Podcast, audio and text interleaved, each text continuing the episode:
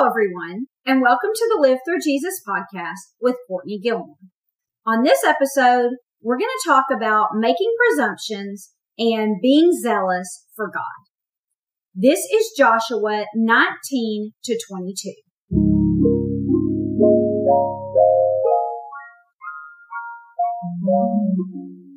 Quickly before we get started, if you're new to Live Through Jesus, make sure you go to livethrujesus.com and sign up to receive your free five week Bible study over Abraham.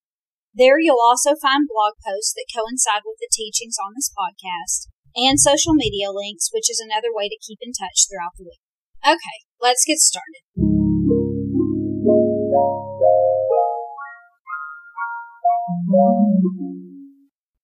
So the Israelites have just made it into the promised land and they're about to start a civil war. the eastern tribes have done something that the western tribes thinks is wrong and they're ready to go to war with them. The good thing is that the reason they are willing to go to war with their brothers is because they think they've done something against God. So they have such a defense for God that they're willing to go to war with their brothers.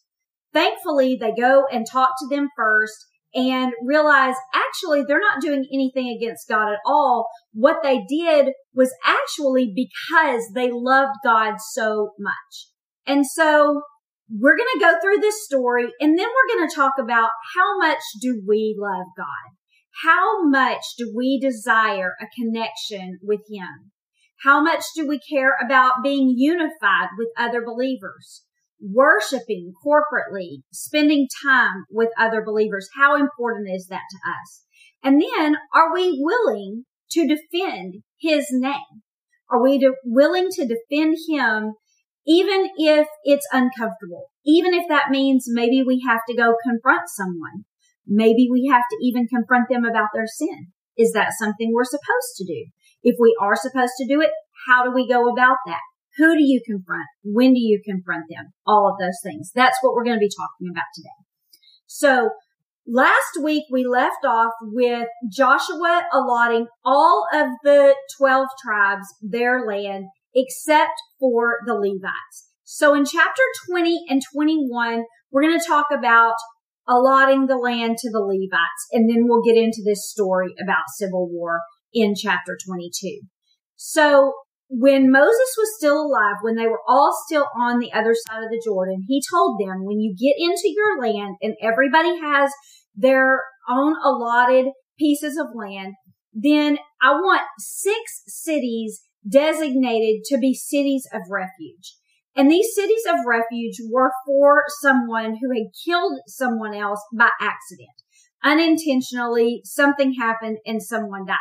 They could run there to this city so that they wouldn't be killed by that person's family member. And they would stay in this city until they were to go to trial.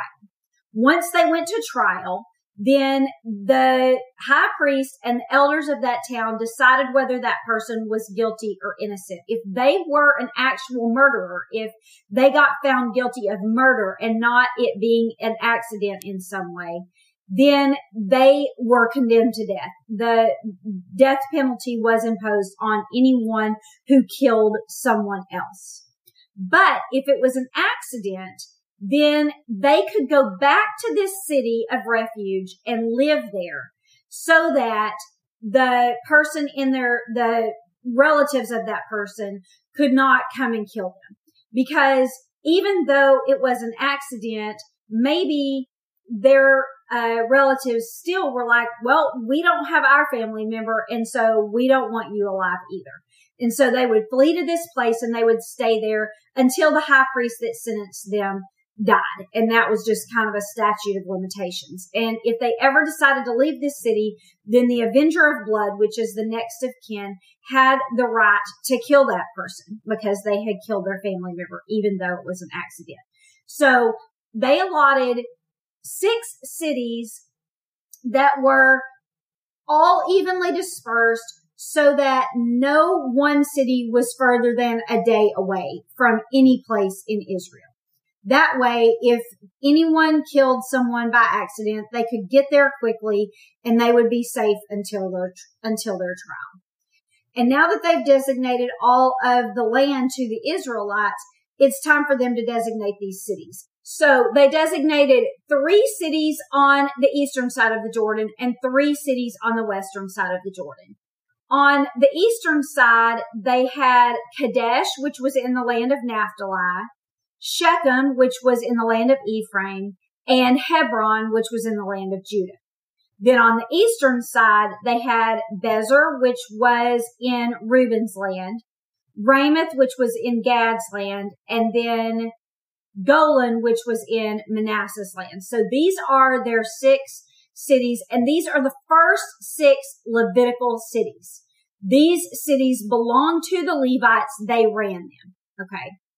Then after all those cities had been allotted, the Levites came back to Joshua and they said, okay, what about the rest of our cities? Aren't we allotted more cities? And he says, yes, 42 more cities will be allotted to you.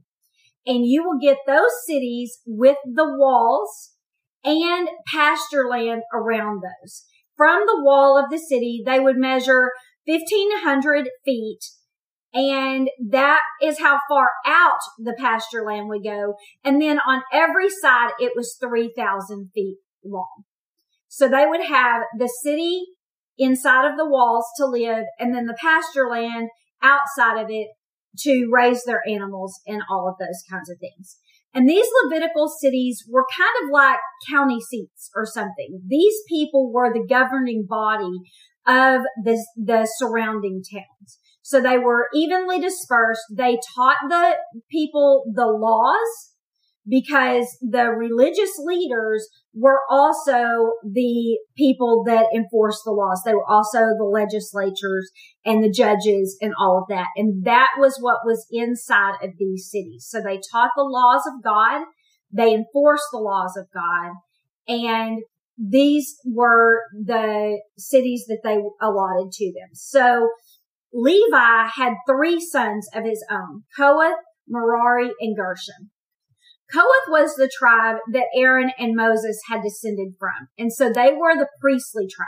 They were the only tribe that was allowed into the tabernacle or later the temple where the Ark of the Covenant was. And since God knew that Jerusalem would eventually be where his house would be, where the temple would be built, the first 13 cities were in Judah, Simeon, and Benjamin's land because that land was close to Jerusalem and he knew that that tribe would need to be close to the temple. Now, right now, the tabernacle is in Shiloh. And so the other 10 cities that were given to Kohath were given to Ephraim, Dan, and the half tribe of Manasseh on the western side of the Jordan. And these places were closer to Shiloh. So right now, while this is where the tabernacle is, where God's house is, then those priests would be closest to it. And just some of the cities that were allotted, we're not going to read all of the 23 cities that were given to Kohath, but one of them was Hebron, and that was a city within Judah. And remember, that city has already been given to Caleb.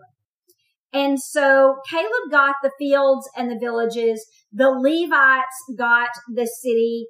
And then this was also a city of refuge. And so they had a place for the people to run there also.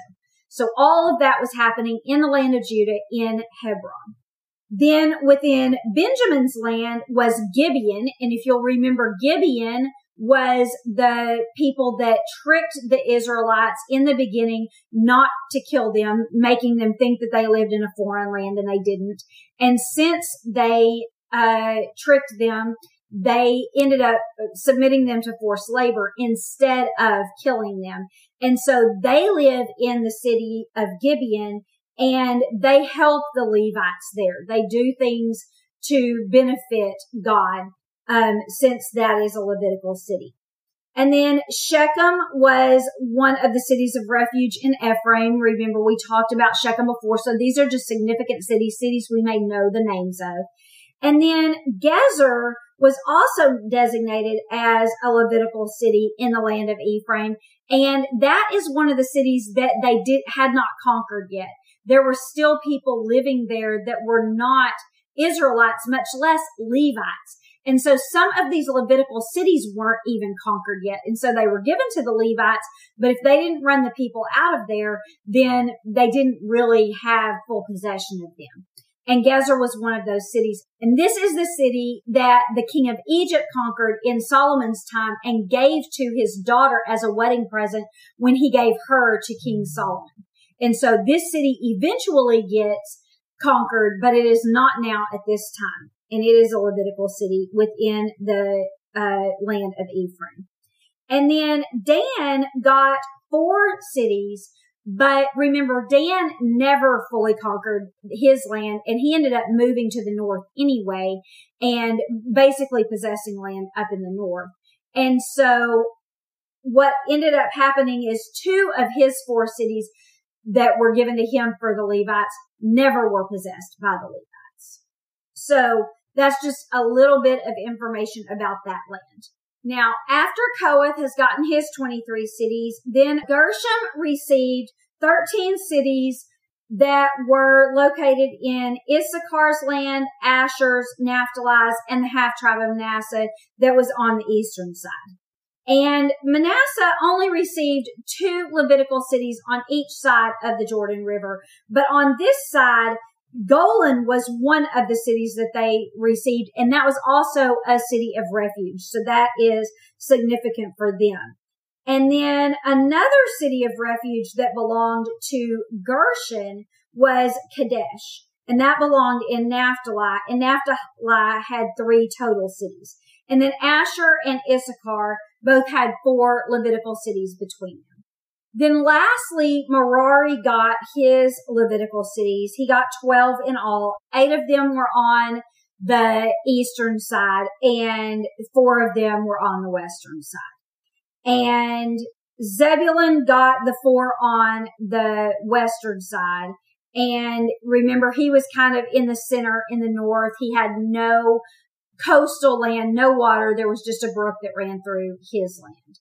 And then each tribe of Reuben and Gad received four Levitical cities of their own on the eastern side. And Gad's had a city of refuge that was in Gilead.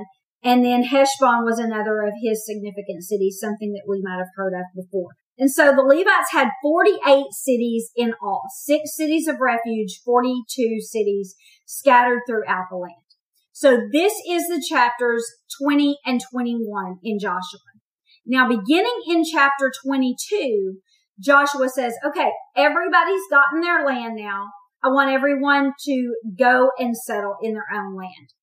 And then he gave a goodbye to the Eastern tribes. He said, y'all have done a great job. You came over here. You fulfilled your duty. You fought with your brothers. And now it's time for you to go back to your land. He says, but I want you to remember what Moses told you. And so I want to read you this. This is in Joshua 22 verse 5 and it says, only be very careful to observe the commandment and the law that Moses, the servant of the Lord, commanded you to love the Lord your God, to walk in all his ways, to keep his commands and to cling to him and serve him with all your heart and with all your soul. So these are his instructions to them before they cross the Jordan River and then he blesses them and it says he sends them away with livestock, silver, gold, bronze, iron, clothes, and everyone has all of this plunder that they have collected from the people that they've conquered the land from. And now it's dispersed amongst everyone. Everyone goes to their own land. Now, here is where the problem comes in. Just before they cross over the Jordan, they build this huge altar to God. And then they cross over the river and start settling in their land. Well, when the Israelites re- realize this, they're like, we're not supposed to build altars to God because God had commanded them the only altar that they were supposed to sacrifice on or make offerings on was the altar that was in either the tabernacle or the temple, wherever it is that his house was, because they presented their offerings to him. And so they gave, and so wherever he is, that's where they would present it presumably if they had an altar at another spot, they would be sacrificing to another God because God says his presence is in this ha- town that he has named as his. And so that is Shiloh right now. That's where the tabernacle is. Eventually it'll be Jerusalem where the temple is. So they already have a altar in Shiloh where the tabernacle is. And now they've built this altar right by the river and everybody's like, they have already disobeyed God. Joshua just gave them this charge and said, you know, obey all of God's commands, follow him, love him, serve him. And look what they've done. And we can't let this stand because if we do, we're all going to be in trouble for it. God has told us as a nation to worship only Him, to sacrifice only to Him, and to sacrifice only on His altar. And they've gone and built another altar. We're going to have to go to war with them. And so they all gather in Shiloh and they prepare for war. They're ready to go to war. And then thankfully, uh, they decide maybe we should go talk to them first. So Phinehas was the grandson of Aaron. And remember, Aaron was the first high priest. He has died. Now his son Eleazar is the high priest. And Phinehas is Eleazar's son. Phinehas is also the one who fought against his fellow Israelites when they had married the Midianite women, because that was also a command that God had given them not to marry these Midianite women, and they did it anyway.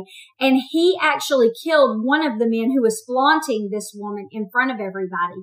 And God said when he did this, Phinehas is zealous for his God. And you can see he's still being zealous for his God. He's willing to go to war with two and a half tribes just to defend God's name. But before he does that, Phinehas takes 10 other men, the heads of each one of the tribes with him, and they go over and they speak to these eastern tribes. And they meet up with them in Gilead. And here's what they said to them. This is Joshua 22, 16. And they say, this is what the whole congregation of the Lord says. What is this breach of faith that you have committed against the Lord God of Israel in turning away this day from following the Lord by building yourself an altar this day in rebellion against the Lord? And then they proceed to remind them of how it's always turned out bad for the whole nation every time that someone goes against God. And so they remind them of the incident with the Midianite and they say, do you not remember what happened at Peor? God sent a plague on us and it didn't stop until Phinehas killed this man and his wife. Do you not remember this? Do you not remember what happened to us when Achan stole the treasure from the king of Jericho? Do you not remember that? We got defeated in battle after that. And so right when we're getting started, why would you do this to us? This is verse 22 of chapter 22. And they say, the mighty one, God, the Lord. And then they say it again, the mighty one, God, the Lord. He knows and let Israel itself know. So he's saying, so here's what he, they're doing here. They're saying this exact same phrase twice to let them know that they know that God is powerful. They know all of these things about the plagues and the losing the battles every time that they disobey. And then they also say the Lord to let you know he is our Lord. We do obey him. We're not disobeying him here. And then they say, God already knows this, but we're going to explain it to you now. And this is their explanation. They say, if we've built this altar to uh, sacrifice on like you think, then yes, you're right. We deserve to die. God himself should kill us, but that's not what happened. Here's what happened. we were crossing over the Jordan and we thought to ourselves, what if we get over here and then they decide, yeah, those people, they're on the other side. They're not really part of our nation anymore. We don't want them to worship in our temple and be part of our nation anymore. What if that happens? What if years down the road, their children decide, yeah, they're not part of our nation. That boundary of the Jordan River has separated us. And so they're not part of our nation. We don't want them to come over here. What if that happens? They got concerned and they said, you know what we're going to do? We're going to build this huge altar here before we cross over so that everyone will remember that we get to be in the temple or the tabernacle where this altar, the one that looks like this one that we just built, actually is. We do get to worship over here. So when those people on the western side of the Jordan look over to us and their first thought is, oh, they have a boundary over there and they're not part of our nation. They don't get to come over here and worship. Then they will see this altar and this altar looks exactly like the one that's in their tabernacle. And they're going to be like, Oh, I forgot. No, they, they do get to worship with us. This is a witness between us. This will remind everyone for generations that this is the way that it is, that we get to come over here and worship with you. We are a part of your nation. That's why we did it. They said in verse 29, far be it from us that we should rebel against the Lord and turn away this day from following the Lord by building an altar for burnt offering or grain offering or sacrifice other than the altar of the Lord our God that stands before the tabernacle. Far be it from us. That's not what it was for. We never intended to sacrifice on it. We never intended to give any offerings on it. We only built it as like a monument as a witness, as a reminder. That's all it was. Just like all of the other memorials that we've built, this one just resembles that one so that it reminds you we get to go to the real actual altar that you also go to and we're a part of your nation. That's it. That's its only purpose. So once they explain themselves, everyone was so relieved. They were like, Oh, good. That's all it was. Y'all were just making a, a monument. That's it. You weren't doing at all what we thought you were doing. I'm so glad. We're going to go back to our land. Yes, we completely agree with you. You are a part of our nation. You do get to come and worship in our temple. Everything's fine. So this is just a great reminder to us, right? That we need to go talk to people before we just, uh, you know, go and attack them. If we think someone has done something that they shouldn't do, we need to discuss it with them before we're just like, oh, I think I know exactly what's going on. Seems pretty obvious to me. No reason to discuss it with them. We need to go and talk to them, right? We never need to presume what's in someone's heart, what their motives are, or even what they're doing because sometimes it looks like something that it's not. And also, maybe they have a good reason. Maybe it's something we haven't thought of. So we always need to go and talk with people before we just start problems with them. So that's kind of the first obvious lesson that we can learn from this passage. But the other thing that I really wanted us to focus on today is how both of them were zealous for their God, right? Both of them are fighting for their God.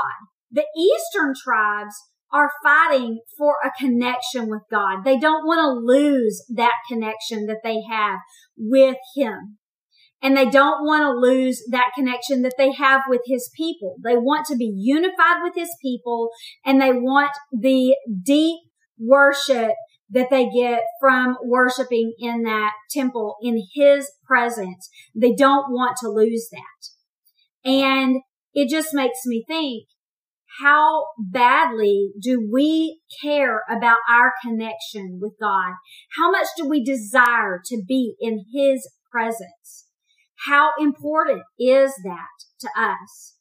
Psalm 63 kind of talks all about this. it says, you know, I seek you early in the morning. My soul thirsts for you. My flesh longs for you in a dry and thirsty land. Um, I've looked for you in the sanctuary. I meditate on your word. Everything. I just can't quit thinking about you. And, you know, sometimes we can feel guilty. It's like, oh, I know I should feel like that, but I don't. That's not how I feel. And, but when we read verses like this, we're like, oh, it kind of renews our sense of, oh yeah, I do want you, God. I do have a deep desire to know you more, to love you more, to spend more time with you.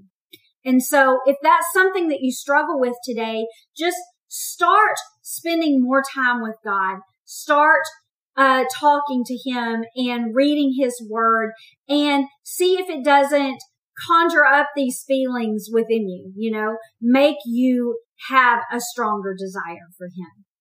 This is something that we deeply need is to have just a passion for God, right?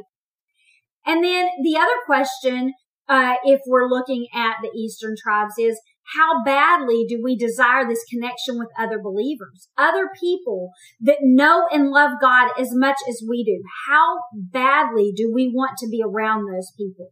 How badly do we want to worship corporately? How important is, uh, is it to us to go to church, to be with other people that have common goals, common things that matter to them, common laws that they go by, and people that can encourage us and help us grow and get closer to Him, right? How important is that to us?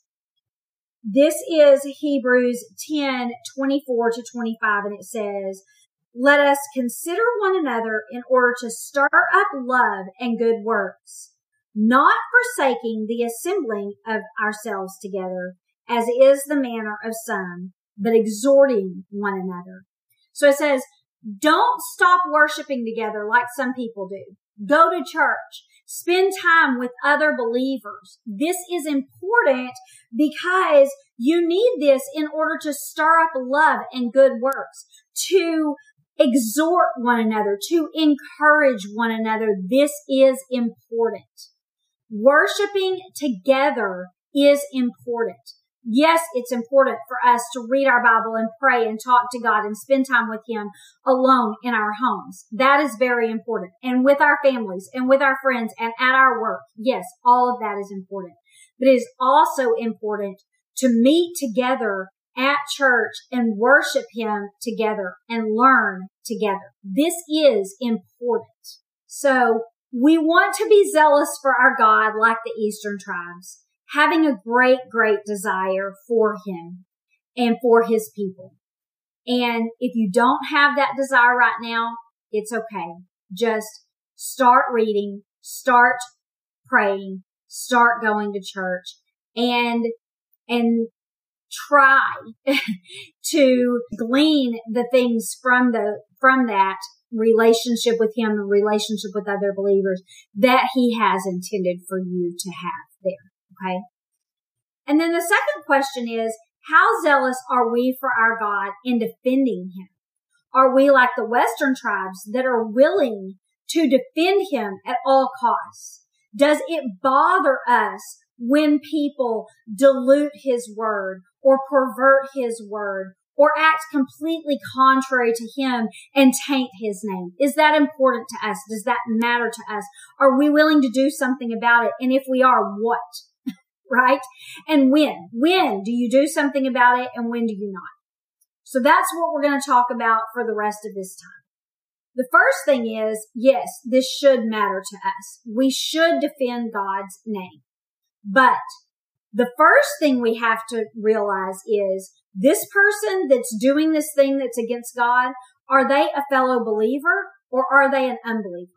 Because if they're an unbeliever, they're not tainting God's name because they don't carry God's name, right? So we're not defending his name in that manner because they aren't, they aren't carrying his name. And they may not even know his laws. How can we hold them accountable to his laws if they haven't professed him to be their Lord, right? We can't. And so we treat unbelievers completely different in their sin than we cr- treat ourselves and fellow believers. The only reason to talk to an unbeliever about their sin is in relation to their savior, right? We do have to talk to them about their sin, but it is in order to point them to their savior and Lord. And then once he's their Lord, then it's a whole different discussion, right? So when we talk to unbelievers, we are talking to them about their sin only in relation to Jesus, only to tell them, hey, there is someone that created you. And as your creator, he, he also created the rules. But as humans, we break the rules. And since we break the rules, we need someone to pay the price for those. And then we can also explain to them about the Holy Spirit and how he helps us walk better in God's ways. That is the reason to talk to unbelievers about their sin. When we speak to them, we're talking to them as a fellow sinner, someone that is been where they are and we found freedom from that sin and we want them to find freedom from that sin too. And so we just tell them, you know, we remember what it was like whenever we were not Christians and how guilty we felt and how we suffered the consequences of our sins all the time. And we don't want that same thing for them. And we want them to see that they can find freedom from that. And through that, they can also inherit the kingdom of heaven. This is the purpose to talk to unbelievers about their sin. But believers we also have to talk to them as fellow sinners. Yes, for sure. But we do address their sin differently because they do bear the name of God, right? And we don't want them representing God in a way that is not, that's contrary to him, to who he really is. We are the ones that show the world who God is. And if we are doing things that are completely contrary to him, then we're damaging his name. And so we need people to come to us when we're doing that and we need to go to other people when they're doing it. Matthew 5, 14 to 16 talks about how we are the light of the world. We are the city on the hill. We are supposed to let our light shine so that people will see our good works and that will cause them to glorify God. Well, if we're doing things that are contrary to him, then they're not seeing our good works. They're seeing our sin and that's not going to cause them to glorify God, right? And so we want to represent him well. That is very, very important. We are supposed to look different than the world. God says that we are supposed to be holy as he is holy. And we think holy means perfect and we're like, well, we're not that. But that's not what it means. What holy actually means is to be set apart. And so he says, I want you to set yourselves apart, look different from everyone else, just like I look different from everyone. And if we're not doing that, then we look just like the world. No reason that we are able to point them to God at all. And then if we're saying we're Christians and yet we are acting completely contrary to him, then we're kind of pointing people to God. But the problem is, is that that's really not God. And so we have made him look in a way that he is not. Have you ever heard people say, they don't want to go to church because all those people are just a bunch of hypocrites. Or they don't want to go to church because those people are judgmental. All they are is self-righteous. They tell them all the things that they do wrong. They're, and they're doing more wrong things than we are. When we don't represent God well, not only do we make him look bad, but we make the whole body of Christ look bad. The church looks bad whenever one believer acts in a way that is not really the way the rest of the church looks. But if the unbeliever sees that person and they say that person is so self-righteous, they walk around and they act like they don't do anything wrong. And actually they do things that are way more wrong than I do. I even know that that's wrong and somehow they think it's okay and they do it. I don't want any part of that. So we have to represent God well. This is very important. But there's a few things that we have to keep in mind before we just go telling everybody to stop doing all the things that they're doing. Okay. The very first thing we need to do is examine ourselves.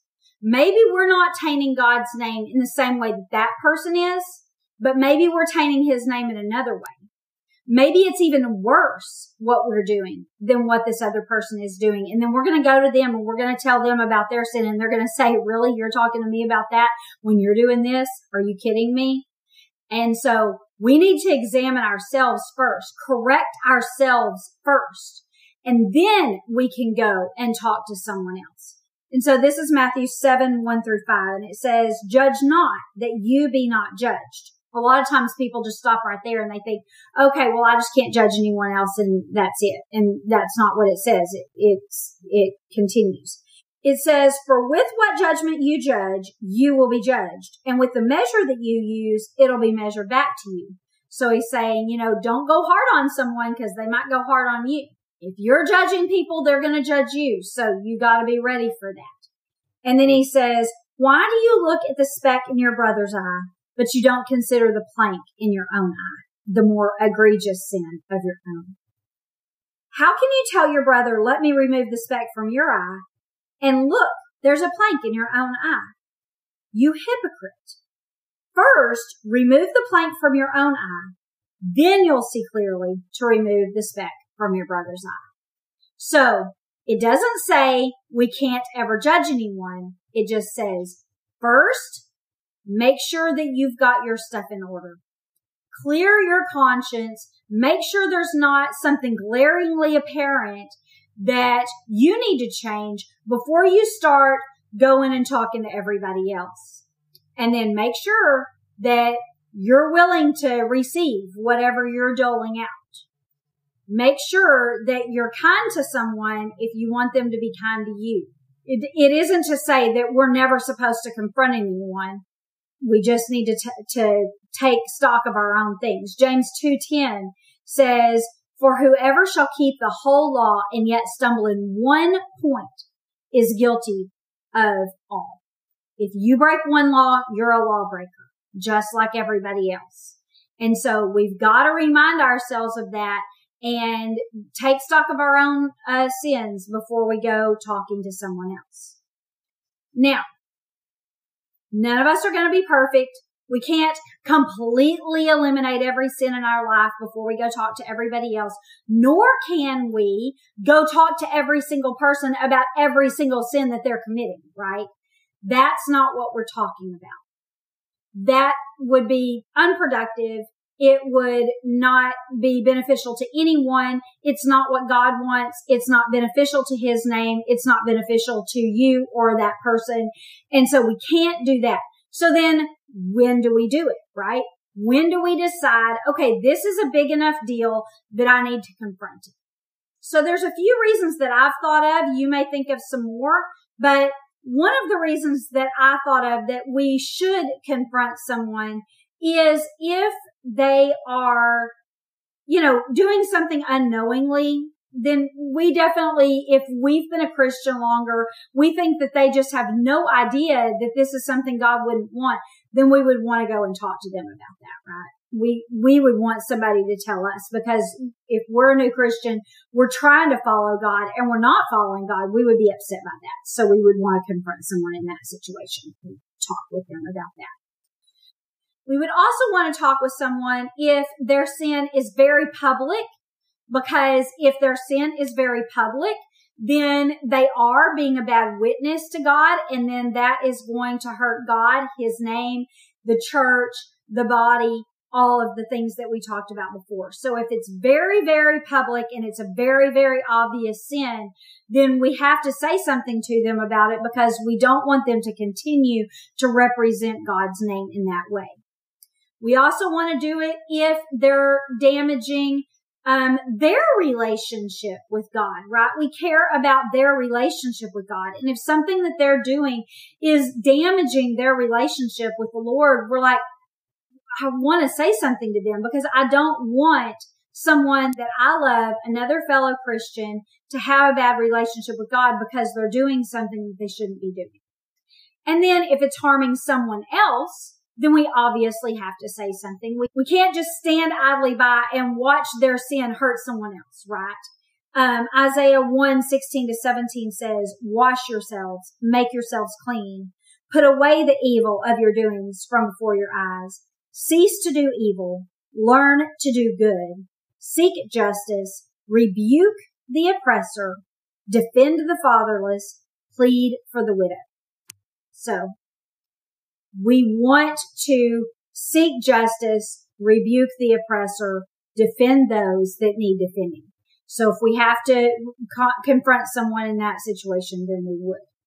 And then lastly, if their sin is habitual, if they are perpetually doing something wrong, then either they think they're hiding it from everyone, which they're not. And in that case, you would want to let them know, Hey, I know what you're doing. And if I know what you're doing, other people know what you're doing. You're hurting the name of God. You're hurting your relationship with him because he also knows what you're doing. And so you would want to confront them in that situation. Um, they also might be doing it habitually because they just think it's okay. They've twisted it in their mind to make themselves think that this is okay. And you've got to bring that to their attention because as I said before, even unbelievers have this, you know, built in uh, laws that God has written on our hearts that say, you know, this is wrong. And so if we've twisted it to make it right, and then we're walking around representing God's name, thinking we're doing something that's okay. And then even unbelievers are looking at us and saying, man, that's wrong. I, I, if that's what God allows, I don't want any part of that. That is not okay. So we've got to confront someone in that situation. And then if they're just continuing to do these things, they're just in complete rebellion, then we obviously have to address it, right? And so habitual sin is different than just sinning like we all do because it runs the risk of becoming your lifestyle, right? And the Bible talks about practicing sin. And you know how I told you earlier that the Holy Spirit can help us walk in God's ways, do things in the way that pleases God. Galatians 5 at the end of that chapter talks about walking in the spirit and walking in the flesh. And so I'm just going to read that to you. This is Galatians 5, 16 all the way to 25. And it says, I say then, walk in the spirit and you will not fulfill the lust of the flesh. For the flesh lusts against the spirit and the spirit lusts against the flesh. And these are contrary to one another so that you don't do the things that you wish. But if you're led by the spirit, you're not under the law. Now the works of the flesh are evident, and they are these adultery, fornication, uncleanness, lewdness, idolatry, sorcery, hatred, contentions, jealousies, outbursts of wrath, selfish ambitions, dissensions, heresies, envy, murder, drunkenness, revelries, and the like of which I tell you beforehand, just as I told you in times past, those who practice such things will not inherit the kingdom of heaven.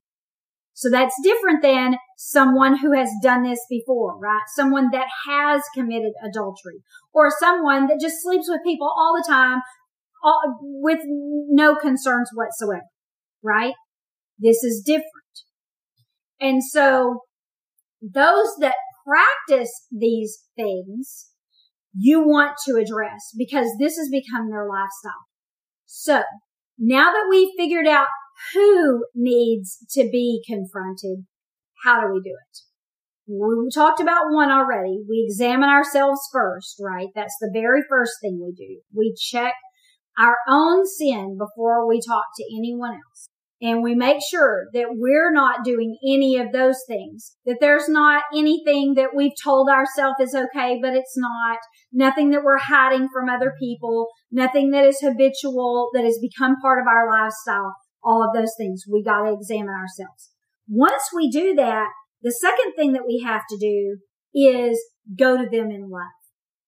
We're not going to them trying to virtue signal and say, Oh, look how good I am and how bad you are. That's not going to be effective. It's not even helpful to you. It also taints the name of God. We're going to them because we care about them and we care about God. And so our attitude and our words have to reflect that. When we go to that person, we need to pray about what we say, how we're going to say it, and that we will present ourselves in a way that we care about them and we care about God and that they will receive it in that same manner. Galatians 6, 1 and 2 says, Brothers, if a man is overtaken by any trespass, you who are spiritual, restore such a one in a spirit of gentleness, considering yourself lest you also be tempted.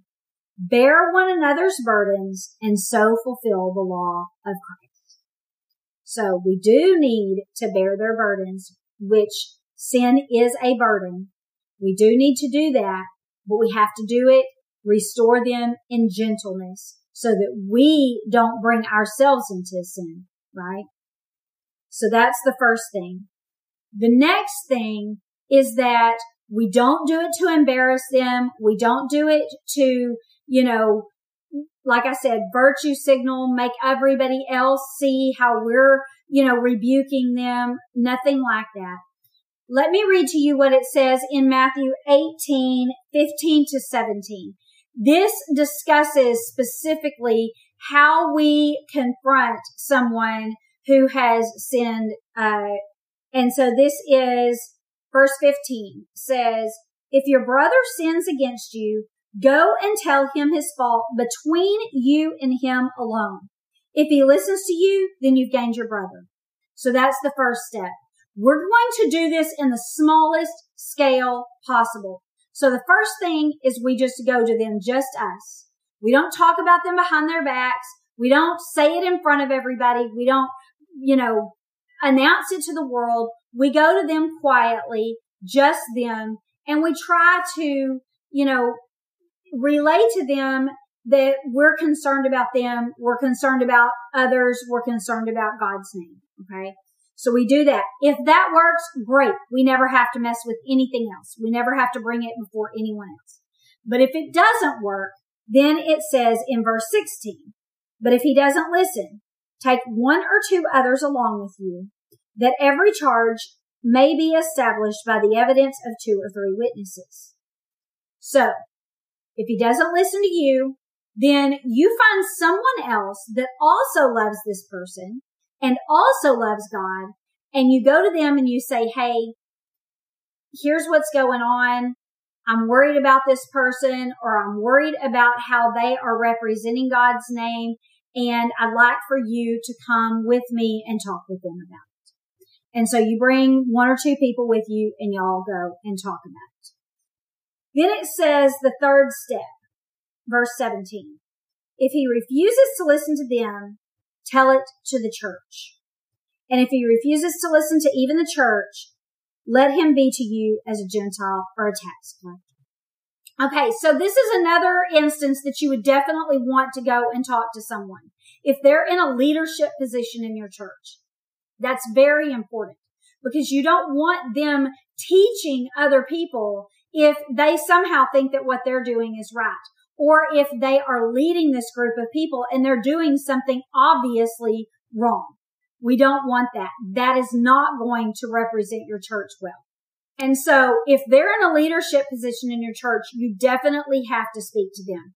And you would want to bring it before your church and say, Hey, this person is doing this outside of the church and other people are going to know it if I know it this is not okay. We need to address this because they're representing God's name.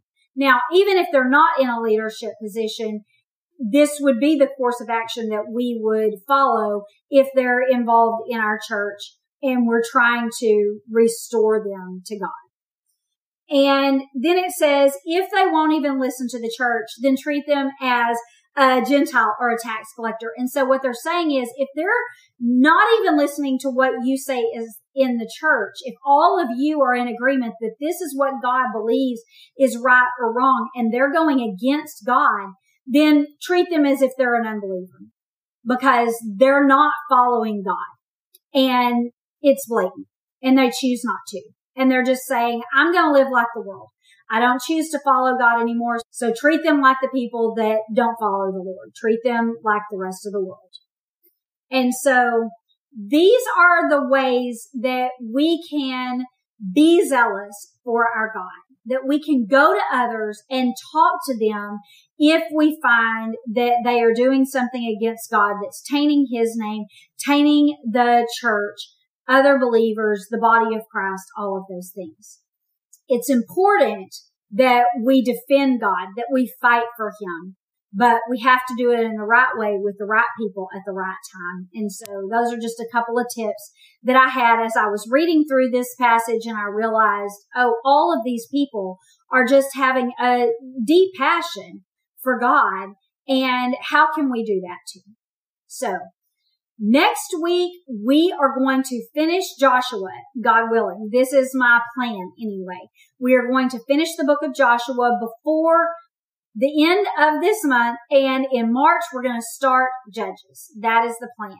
So make sure you subscribe so you don't miss that episode. Also, join me on social media so you can find all the verses for this. I didn't read a ton of verses here today, so I will be posting verses throughout the week that I didn't read that support this. Also, if you want the written lesson, this would be a good one to subscribe to Substack for because I didn't read all of these things. So there's a lot more verses in the written lesson if you choose to just to subscribe at Substack. It'll be $6 a month. You'll get this lesson along with all of the lessons that I've done in Deuteronomy and Joshua.